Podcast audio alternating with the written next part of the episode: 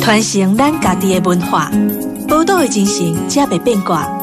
Amos 邀请你同齐创造咱的宝岛新故乡。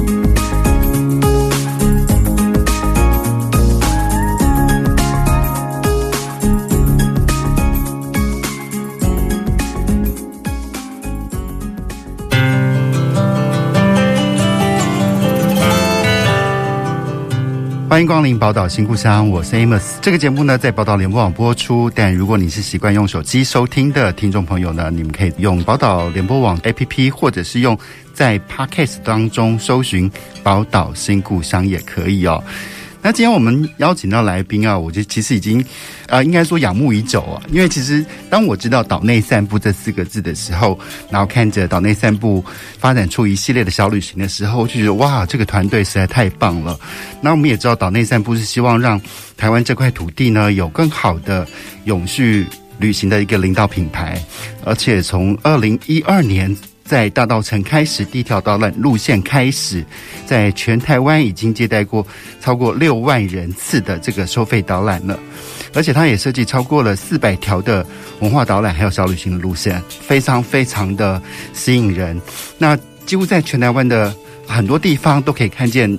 岛内旅行的这些足迹，好，那我们今天就非常开心，邀请到岛内散步的执行长邱毅来到我们的节目当中。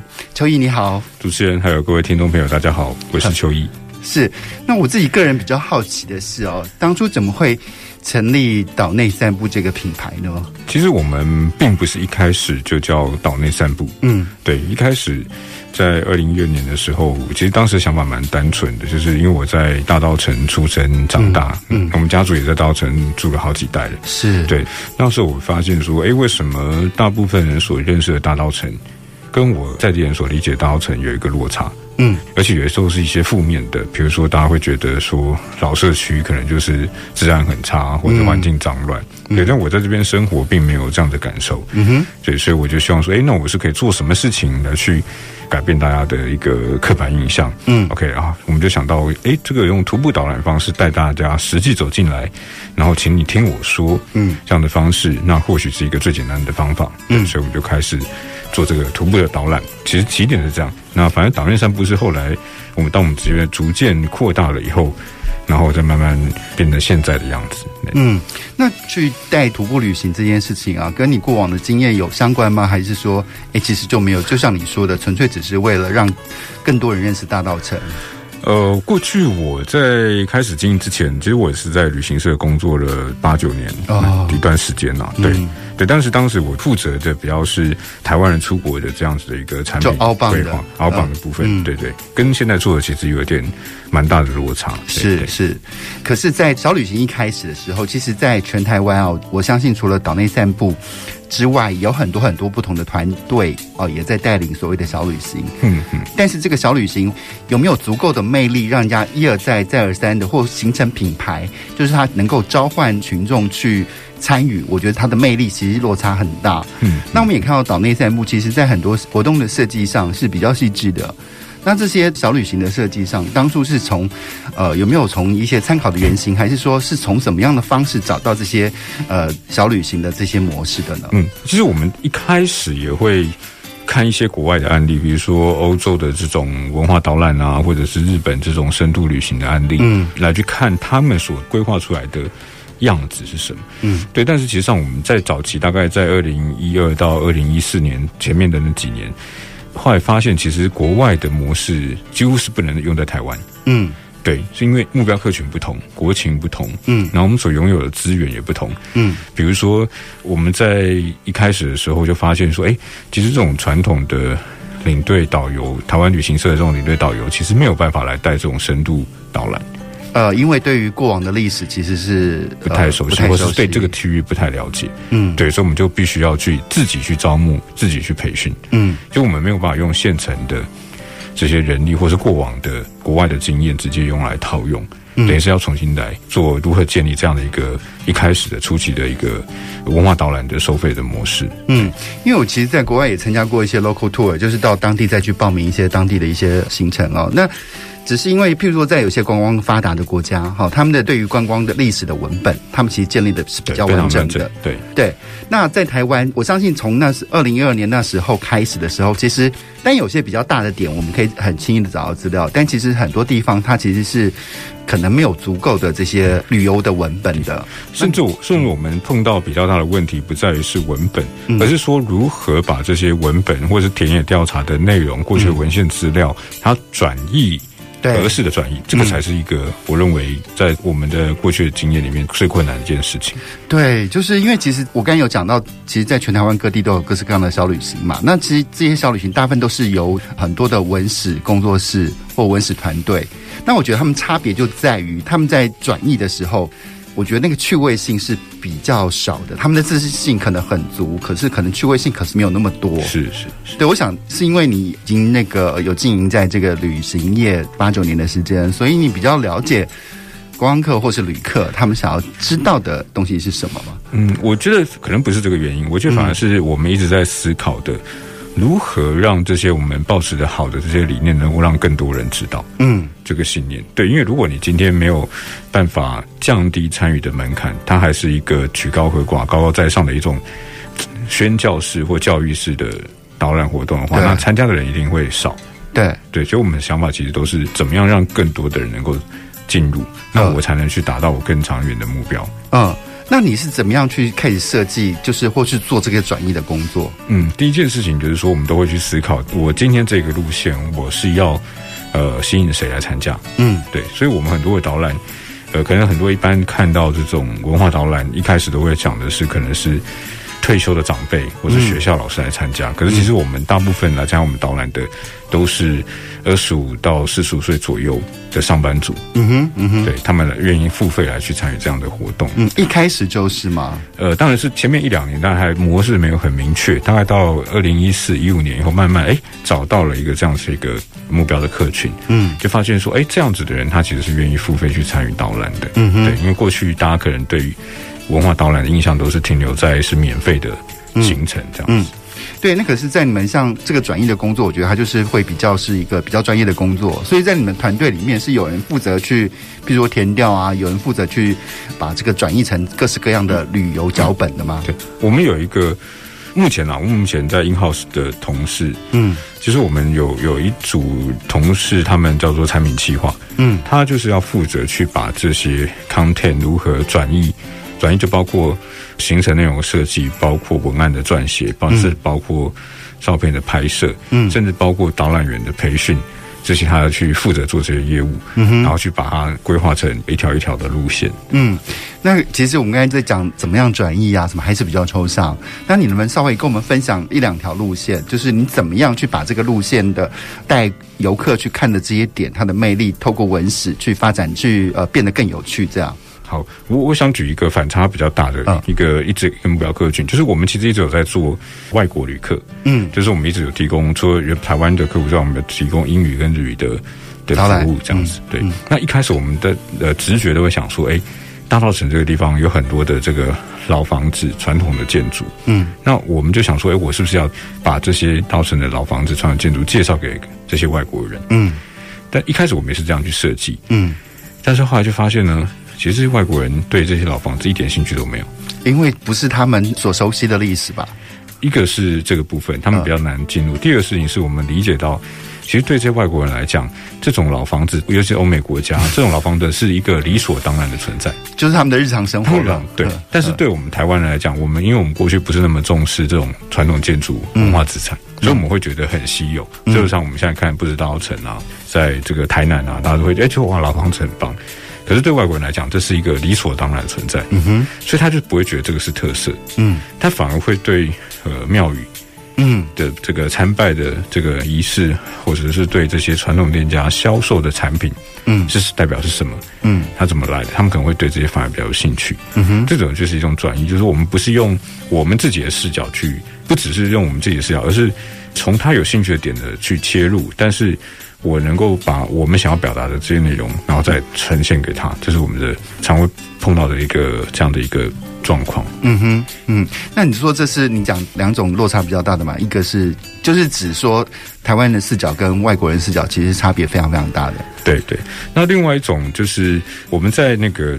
如果对台湾人的导览，过去在很多的导览里面，它通常都会是比较偏是知识的传达。嗯，说 OK，我今天这个建筑的样式是什么样式？嗯，或者是我今天这个建筑是谁设计的？嗯哼，对。可是，在我们在做更深度的文化导览的时候，文化又是文化资产，我们有时候不太会去强调它的知识面的部分，嗯，而是去传达说这个建筑跟听众的关系是什么，嗯，让大家去产生。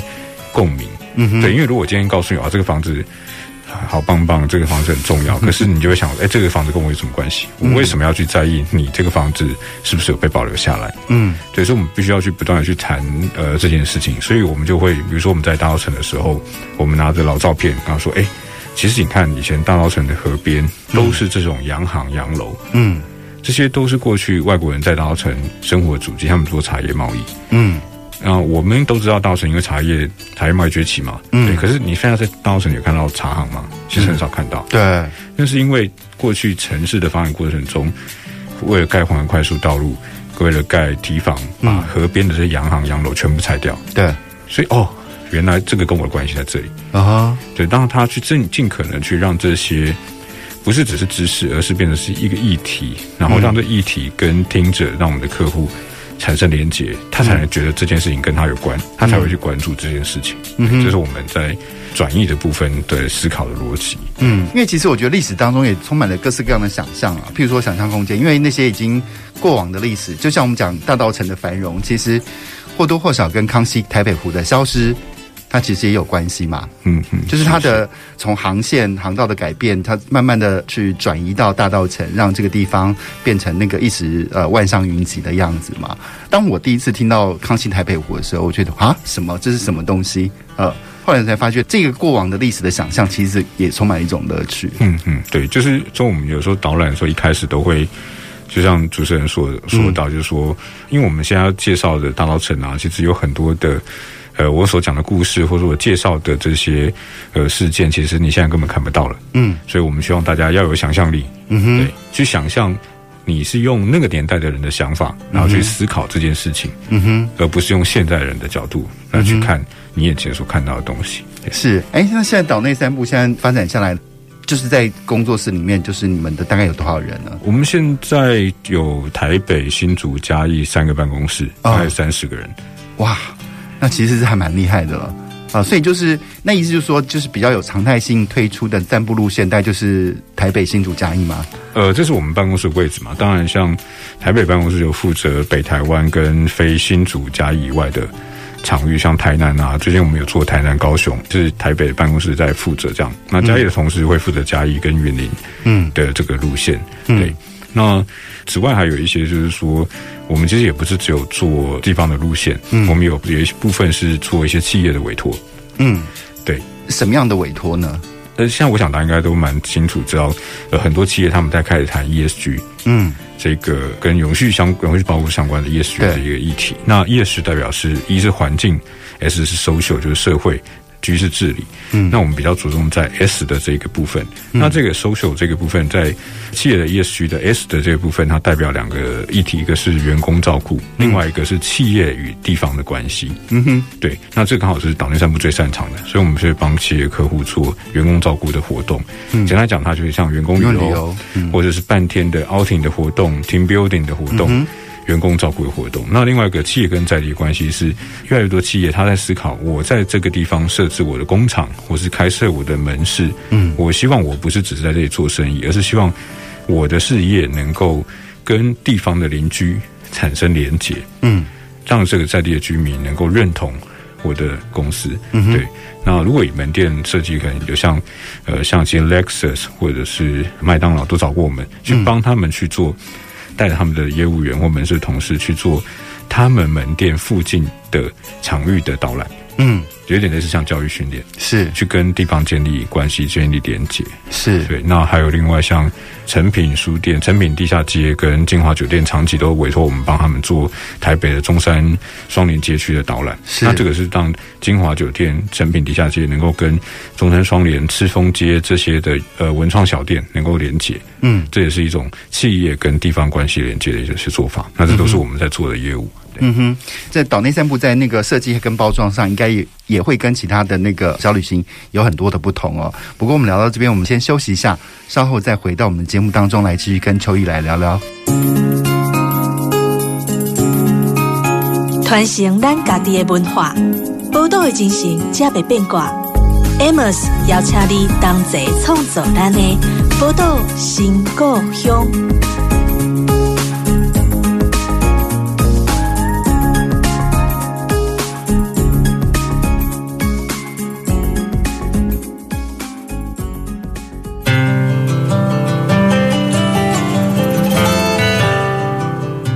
欢迎回到《宝岛新故乡》的节目当中，我是 Amos。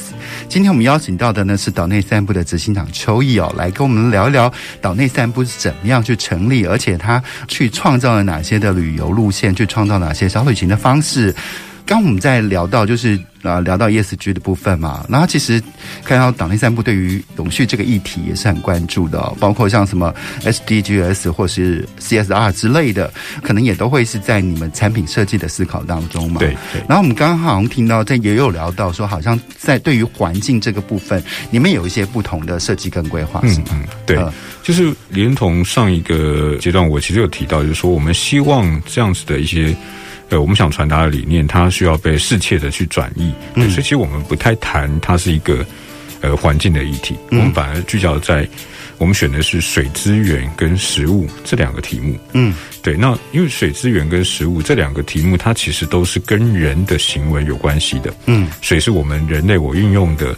河川的资源，我运用的是海洋的资源，嗯，那它等于是一个水资源，嗯，那如何去让我们的资源能够不过度被破坏，但是我又能够得到我的生活的所需，这、嗯。就是我们在谈的水资源。嗯，那食物也是一样的逻辑，就是我们谈的是我从这个土地上面种植的，不管是农业或者是林业等等。那它变成是我们的食物，嗯，那我们就可以去谈吃在地、食当季，或者是友善农业的议题，是。等等，或是不过度消费。嗯，过度剩食的议题，对，这些都可以包含在食物里面。对，这些都是跟人的行为有关系。它其他都是对应到 SDGs 里面的那些指标，那些指标。嗯、对对对。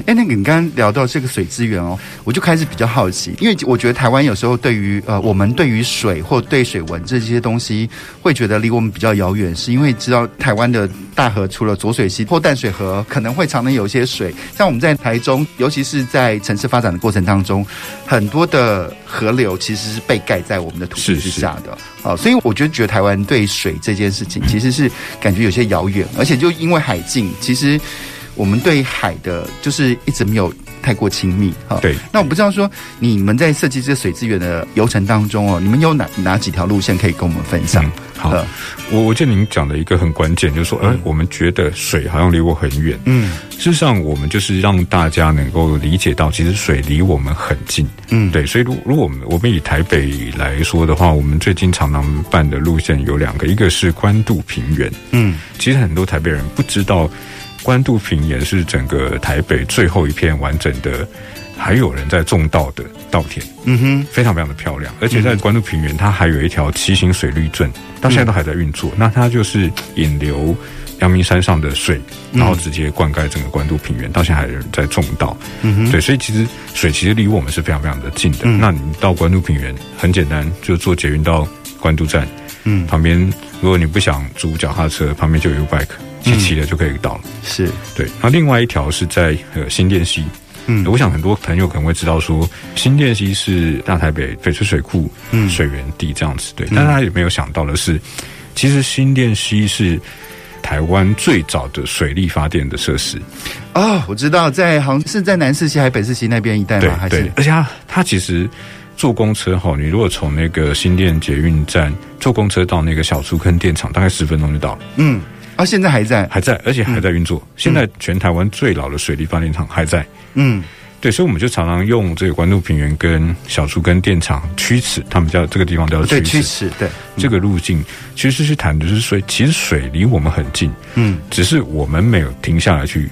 嗯，好好的去看它，是，就是说我们在谈转移，就是我们希望让尽可能让大家理解到这件事情不是很遥远，嗯，其实就在你生活周遭，很容易抵达，嗯，那你就会开始对这个水资源议题产生关注到，然后开始因为有认同，所以去然后延伸其他的可能性，嗯，对，甚至我们这两年寒暑假营队其实卖的最好的，其实都跟水资源相关的题目啊，譬如说儿童营队，嗯，对，水资源小侦探啦，还有一个是。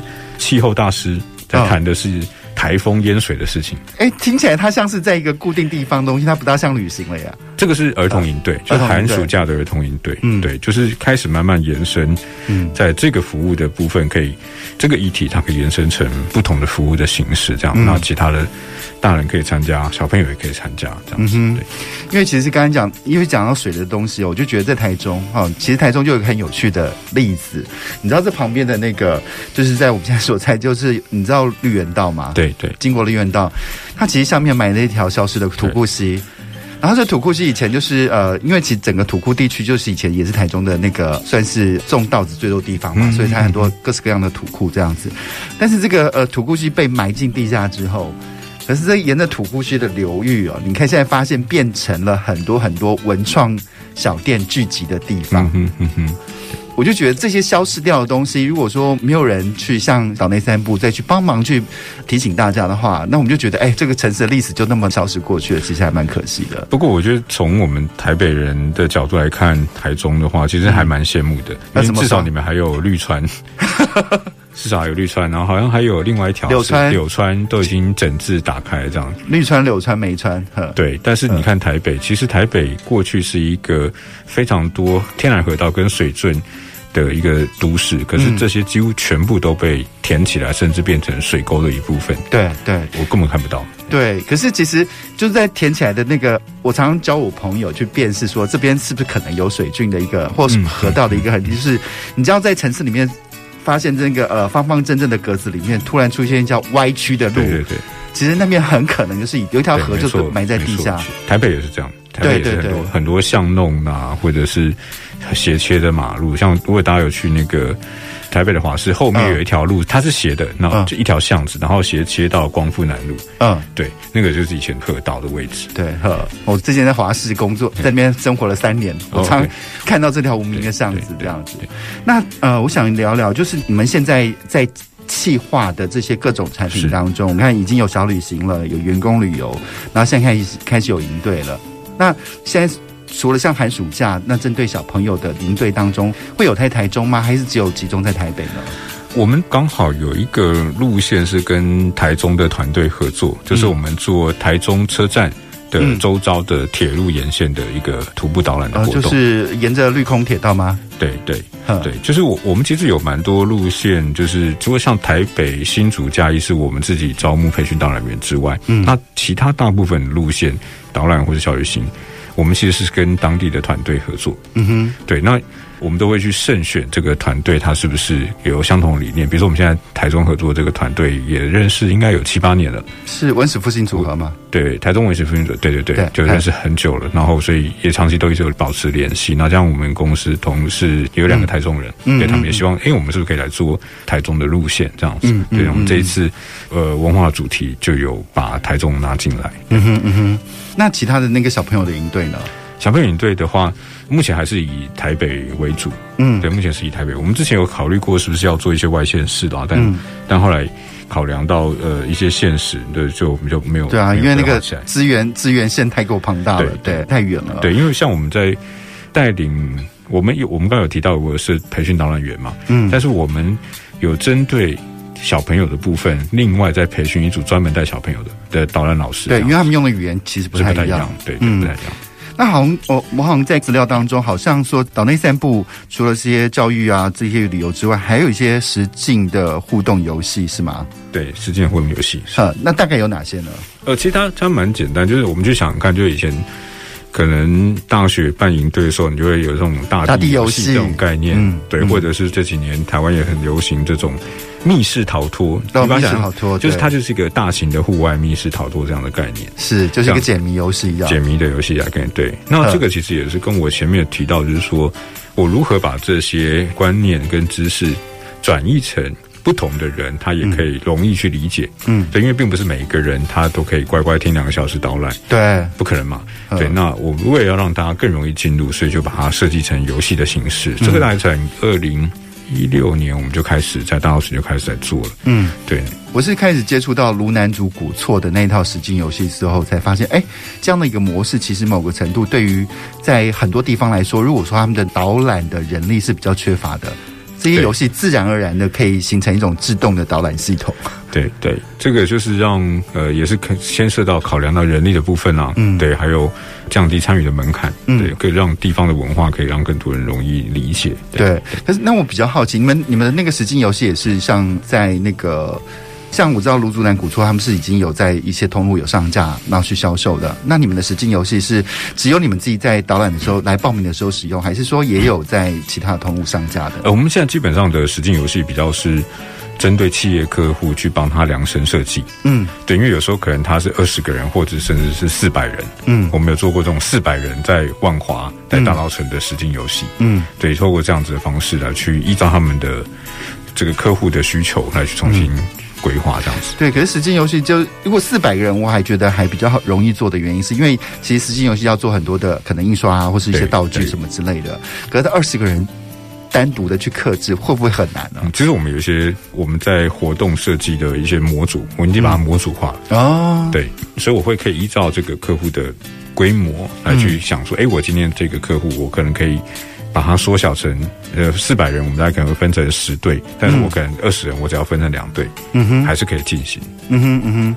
那走到现在啊，这些等于说没有像放在通路上，观看不出来哪一套实境游戏其实是比较受到欢迎的，是吗？呃，目前我们还是以台北的大道城啊跟艋舺比较多，嗯、对，然后我们也做了一套在新竹也设计了一套游戏，对，也、就是符合，因为我们现在在。新竹的竹科蛮多科技公司也会跟我们跟我们委托，嗯，对，嗯，而且新竹那个其实护城河那一带，我觉得非常非常的舒服，是是是，对啊，那我觉得某个程度，因为它的城市的尺度比较小，所以它其实在那边护城河走起来比我们的绿柳川还舒服。哦，的确是这样，没错，对，对啊。那我比较好，呃，另外想要问的是哦，就是因为其实你们也接待很多的外国人嘛，对对，哈，可是这些外国人要怎么样去召唤到外国的这些客户呢？我们基本上现在大部分所接待的外国人是台湾的公部门，或者是学校，或者是企业，也是算副委托。对对，他们在来找我，呃，他们其实他接待他的国外的客户，或者像外交部的外宾，嗯，然后基本上也都是我们这边接待，嗯，对，来找我们。可是其实像那个，我知道在国际上很多旅游的平台，像 KKday 或者 Klook。你们有跟他们有一些合作吗？以前有，但是呃，没有什么成效，成效非常差。哦、对，因为他们那边比较适合的是那种大众类型的产品。嗯，对，像我们谈的这种的文化议题，或者是这种水资源的议题，其实是非常小众的。嗯，所以其实放在这些大平台上，销售都不会有什么成效。对，那如果是这样的话，那你们是怎么样慢慢发展起来的？呃、那基本上都是靠着我们自己的品牌，就是直接透过岛内散步的自媒体。对对，所以甚至是现在有一些地方团队，他是把它的行程上架在岛内散步，嗯，我变成是一个平台的角色，岛内散步币也变成一个平台了。对，呵，我觉得这些发展的过程当中，哦，就是可以看见从二零一二发展到现在，而且慢慢可以成立变成一个团队，也非常非常的不容易哦。那聊到这里，我们先稍微休息一下，我们等一下再回到我们节目当中，继续跟秋意来聊一聊。传承咱家己的文化，宝岛的精神才袂变卦。Amos 邀请你同齐创造咱的宝岛新故乡。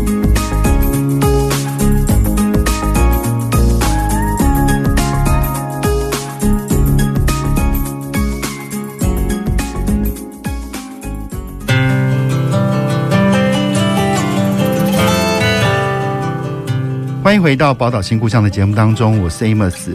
那刚刚我觉得呃非常开心哦，就是秋意非常不藏私的跟我们分享了很多很多岛内散步在呃一些商业经营啊，或是一些那个游程设计上的一些想法跟思考哦。那在前两年，其实台湾疫情啊，其实让很多的旅游业都受到很大很大的打击。我不知道说在那那段时间，你们也受到冲击吗？对，我们也是有受到冲击，尤其是三级警戒的时候，影响更大。嗯。嗯那可是，我觉得在台湾有一个特殊的现象，就在疫情期间，就是有很多的本来做 outbound 的旅行社，那因为根本就出不了国，所以其实很多的 outbound 旅行社开始在关注去发展台湾本土的路线。是是。那我不知道你怎么看待这个状况？然后你们当这些旅行社回过头来去关注在台湾岛内市场的时候，跟你们有些合作吗？还是其实是不相干的？我我觉得让更多的人因为没办法出境，不管是旅游业者或是一般的消费者，他开始关注到看到更深入的台湾的议题，我觉得这个是好的事情。嗯，对，就是以以往可能我觉得可能会有些人可能搞不好心里会有这种感想说，哦，我从来都不知道台湾有这些地方。对，哎，我从来不知道台湾的食物，这个脏化的肉圆跟。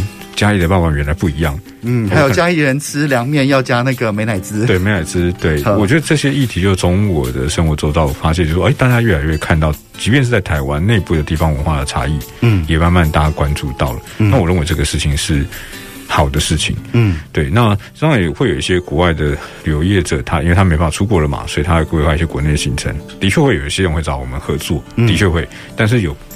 有也是有蛮大一部分，他们可能就是呃模仿我们的做法，对不对？这是粗略的 copy，粗略的 copy，真是我们有看过那种，他只是改写了我们的内容，但是结构都是一样。嗯，然后甚至有人 copy 到连忘记把“岛内三部”四个字拿掉了，对，这也是我们抓过。我觉得是在台湾，如果呃就是要在创造这种软实力或是这种服务品质的时候，其实有时候。会比较难，因为我们都知道，如果说我们要去断绝我们的那个追随者的话，我们可能要会设立一些门槛。可是老实说，有些用气化的东西或这些软实力的东西，它很难去形成一个一个门槛，去杜绝人家的 copy 跟模仿。但是我其实并没有那么害怕 copy 或模仿。嗯，对，因为像早期哦，前几年一开始我们也会担心说，是不是会抄袭我们的路线，或者是甚至连品牌名称都抄袭的。对，也有。所以大家发现，哎。他就是做不起来啊！哎，为什么我还是持续的成长，但是做不起来？或是同样的行程，同样的讲者，嗯，同样主题，你卖的比我便宜，为什么我反而卖的比你好？嗯，所以说我就后来就觉得这件事情好像也没有那么害怕，也不太想要花时间再去跟这些抄袭的竞争者纠缠不清。对，我们没关系，反正就这样。甚至我们去年就看到一个抄袭我们的，然后哎，今年如果就看我的贴文，Facebook 贴文这个。动态回顾，然后回去再去看那间公司，哎，已经结束营业了。嗯，对，所以反而好像说，其实抄袭并不代表你真的有那个能力、实力能够持续的经营。嗯，反而是怎么样去，不只是在创新当中让整个公司的组织能够，呃，去更稳定的，嗯，内部的组织更稳定，或是呃持续的去强化同仁或是我们导览员的能力。然后去扩大我们的影响力，我觉得那个才是更关键，而不在于只是抄袭。对，因为其实我觉得很多东西哦，就是公司设立的品牌，还有它的品牌文化，它是不是能够贯彻或去影响到整个公司的员工？好，他们其实会连带的会去影响到他们在执行很多活动时候的细致度。是是，对啊，所以我常常说那种看到很多的。粗劣的 copy 的时候，我就觉得那就是九阴白骨爪跟九阴真经的差别。我有时候会往好处想啊，就是说，因为我们老实讲，我们的收费是比一般业者还要来的高的。嗯，OK，那有人他可能是走比较低价的，那他可能就是去服务那些只愿意付比较低的服务费的客群，嗯嗯、那就是一个市场区隔，好像也没有不好，因为让更多的人来参与。嗯，对，那至少从我们的角度来看，也可以达成我们对这整个社会想要传达的。那个更长期的愿景就是怎么样让每个人都更珍惜台湾这片土地，嗯、对，这是一个更重要的事情。是因为有些时候，譬如说好了，像其实 LV 他们其实对于仿冒业者啊，他们会很在意，而、哦、他们的在意又是又很吊诡，所以有时候他们又会刻意的网开一面，然后其实这些东西都，因为它行塑 LV 就是第一品牌，然后它拥有非常非常多的追随者，这些东西又可能有又要透过这些仿冒品去达成他们的那个目的。了解，对啊，我就觉得这些交互作用其实是很有趣的啊。嗯嗯。那不过我想的是，在你们继续这样呃往前走的过程当中哦。呃，如果说有也有年轻人返乡，年轻人或是现在就在台湾各地的年轻人也想要去发展这样的事情的话，你觉得他们最需要培养的一个专业和素质是什么？嗯，对，因为我自己也常常会担任一些地方创生团队的一些顾问或者一些计划的业师。嗯，对，所以我碰到大部分的状况就是。这些年轻人，大家都是非常有理念的，嗯，所以我才会在我的家乡，或是到某一个地方偏远的地方去做这个事情，为实践理念或者让家乡更好。那通常这些伙伴，他们都是很有创意的人，所以他们就会发想出，哎、嗯，我在地方我可以做哪一些有趣的服务、小旅行或者是产品。嗯、但最大问题是，他们缺少了一个。建立可持续经营的系统，这样的一个思维，嗯，就是一个比较永续的商业模式，是这样的意思吗？呃，不一定是要是商业模式，而是可持续运作的一个营运的模式。嗯，对，因为有可能他有些他可能是成立的是协会，对，那有些人是成立公司，那公司就是走商业模式，那有些是协会，是，那你可能就要去去募款，嗯，或是让更多的会员加入来去支持你。但大家其实是缺少这样的一个概念，这是我认为目前我看到最大的一个课题。嗯嗯嗯，那可是你们当初是从零到就十年前到现在，你怎么样去找到你自己所谓的永续的？其实我我们一开始，我刚刚有提到说，我们的一开始的理念是我要让我的把我的家乡介绍给更多人认识。但是我的另外一个理念是，我知道我要让这个文化导览变成是一个商业模式。嗯哼嗯哼，就是一开始就具备这个思维。嗯，所以所以我们在做任何的决策，或是我要做什么样的。推广的时候，我们的思维就是一个我要兼具地方的观点，但是它一定是要一个商业模式，一定要是怎么样去符合消费市场的需求。所以我刚刚有提到转移这件事情非常非常重要。嗯，对，因为很多在地方工作的伙伴，他想的不是我要卖给谁，而是我这里有什么。嗯。对，这个就有一个这样的转念头，就会有很大很大的差异。嗯嗯嗯，没错没错。不过你觉得在台湾从事这个地方创生啊，最难的事情到底是什么？因为其实就像小旅行这件事情好了，一样，在很多在地方上的呃导览，可能会跟有些老街上可能会跟一些店家需要配合。那其实我自己的经验是，常常很多老店们就说啊，不要太麻烦了，我们先不要配合。我不知道你在开发这个流程的过程当中，会不会也常常碰到这类型的挫折？嗯、像。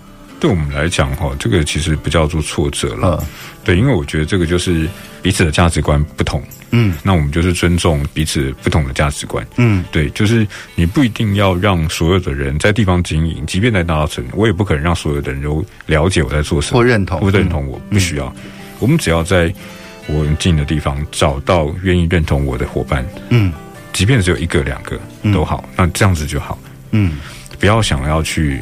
说服所有人，嗯，就，因为你不可能一开始你就可以说服所有人，你因为你没有基础，是。你没有 reputation，你不需要去说服别人。嗯，当你慢慢建立你的 reputation 的时候，其实自然而然，这个地方，呃，原本可能对你有误解的人，他搞不好因为你的 reputation 或者你知名度，你的影响力越来越扩大了，是，他可能就会主动来告诉你说，哦，原来也是这样子想的，哦，我以前都误会你了，嗯，哎，我们是不是可以来做一些什么事情？是。对，就不用急着要。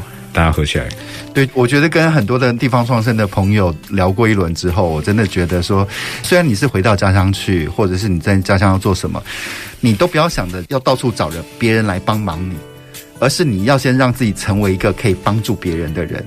嗯，这个很重要。对，你的后续的资源的串接上才会比较顺畅。是，是，呵呵。不过在讲到地方创生的时候。我觉得常常会碰到一个议题啊，就是我不知道岛内散步是一开始就是做所有游程规划这些事情都是就纯粹的就是商业模式，还是说他其实也有拿公部门的补助？因为我觉得在地方创生的工作之中，一定会有很长的大灾问，就是我到底要拿公部门的补助，还是我自力更生？嗯，我们在二零一九年之前多少都有一些政府的补助，嗯，对。那其实最近除了疫情期间的这种。呃，疫情补助之外，我们大家都没有再拿了。嗯，就是已经把补助的奶嘴拿掉了。对对，就我的我的价值观是这样。嗯，补助可以拿。嗯，但是你要理解到，补助不是你的收入，嗯，而是让你降低经营风险。嗯哼，嗯哼，对，它不能当做是你的收入。是，我觉得这个态度很棒。所以我们在申请任何政府的补助的计划是，这个本来就是我要做的事情。嗯，所以我去申请这个补助。嗯，所以即便我没有拿到这个补助，我还是要做这个事情。是是。那如果我拿到了，只是代表我的做这件事情的风险降低了。哦，比如说我们做一个行销的推广的补助。OK，嗯，那如果今天呃有拿到补助的话，我可能可以广告费可以花个五十万，但是我申请不到，嗯，那我就花十万就好。嗯，就是你还是要做这件事情。是因为大部分地方创生团队的一个问题，就是在于是我为了拿补助而去拿。嗯，那长久下来，你就是被这个补助绑住了，你就被他制约了，就被制约了。对，你就会陷入到那个说，哎，你只知道补助案怎么样做容易得到补助，而不去思考说你做的这些事情到底跟地方创生或者在这个地方的恒长的生长是不是有固定的关系？这样。是是那不过岛内创生到现在十年，那接下来呢？你们还有什么未来想走的方向？我们其实一直在地方深化，像我们在新竹跟嘉义，其实都是代表不同的地方品牌。新竹的品牌叫做第十新竹，它谈的是。这个在地的食农体验餐饮的活动，嗯、那嘉义这边是环食好事，它是位于嘉义的中央第一商场的一个文化基地，它其实就在文化路夜市旁边。啊、哦，真的，哦、对对，一个一个非常特别的一个空间场域，我们去做透过文化空间，然后去跟呃云嘉南地区的一些地方品牌合作，然后也可以办一些展演。嗯。嗯，或是文化导览这样，所以我们其实会不断的去台湾各个地方更深化，甚至成立据点。那我另外一方面，我们也不一定是自己都去，而是我可以扶植地方的团队，让它经营的更稳健。是，对，所以我刚刚提到，我们可以说跟台中团队合作，跟高雄团队合作，嗯，对，跟桃园的团队合作。那我们把我们的资源跟我们经营管理的 know how 交给他们，嗯，因为我相信这些团队。经营的更好，岛内散步就会更好。因为我的客人到了当地以后，如果他经营的不稳健，那我客人到当地，那我的客人就一定不会有好的服务品质嘛。嗯哼，对。如果他可以经营的更好，那表示我对我的客户的价值就能够创造更好。嗯哼，所以呃，未来会想岛内散步变成一个平台吗？我比较不会称为是一个平台，因为平台就表示我是中间的那个角色，对，比较像是我是在这些不同的地方品牌，包括我们自己的品牌，或者是我们合作的地方品牌，变成是一个网络，嗯，它比较像是一个网络的概念，我自己称为岛内宇宙。就是在这个岛内宇宙里面，会有很多不同的星系。那这不同的星系，它长得不一样，嗯，都代表了地方的特色，嗯哼。但是在这个星系之间，透过岛内的宇宙去，我们建立行销的支持系统，建立财务会计的支持系统，嗯，建立资讯的支持系统，这是我们现在在做的事情，嗯，去支持这些地方品牌的成长，嗯哼。就我不是做平台去整合你，而是我支持你去提供工具，对，工具、方法、资源，让你发展起来。嗯、那这件事情就是回应到最初我在做大稻埕导览那个核心的理念，就是我要让我自己的家乡更好。嗯哼，一样我要让我的同事认，像我们新竹就是新竹的同事会去新竹，嘉义就是嘉义同事会去嘉义，嗯，让这些。同事让这些地方伙伴让自己的家乡更好。嗯，我觉得这岛内散步真是一个很美的梦想哦。我们也希望说岛内散步能够影响未来啊，就是在影响更多更多台湾各地的朋友们。就是在我觉得在台湾真的是很漂亮又很特殊的一个地方。那如果说能够有比较好的一些计划或有些比较好的支持系统的话，说不定我们趁这次疫情过后，我们说不定有机会把台湾去发展出。更多、更多、更细致、更多、更有趣的一些岛内散步的路线，然后到时候就可以让更多的外国人来到了台湾，可以发现台湾更不一样的美好。是，谢谢。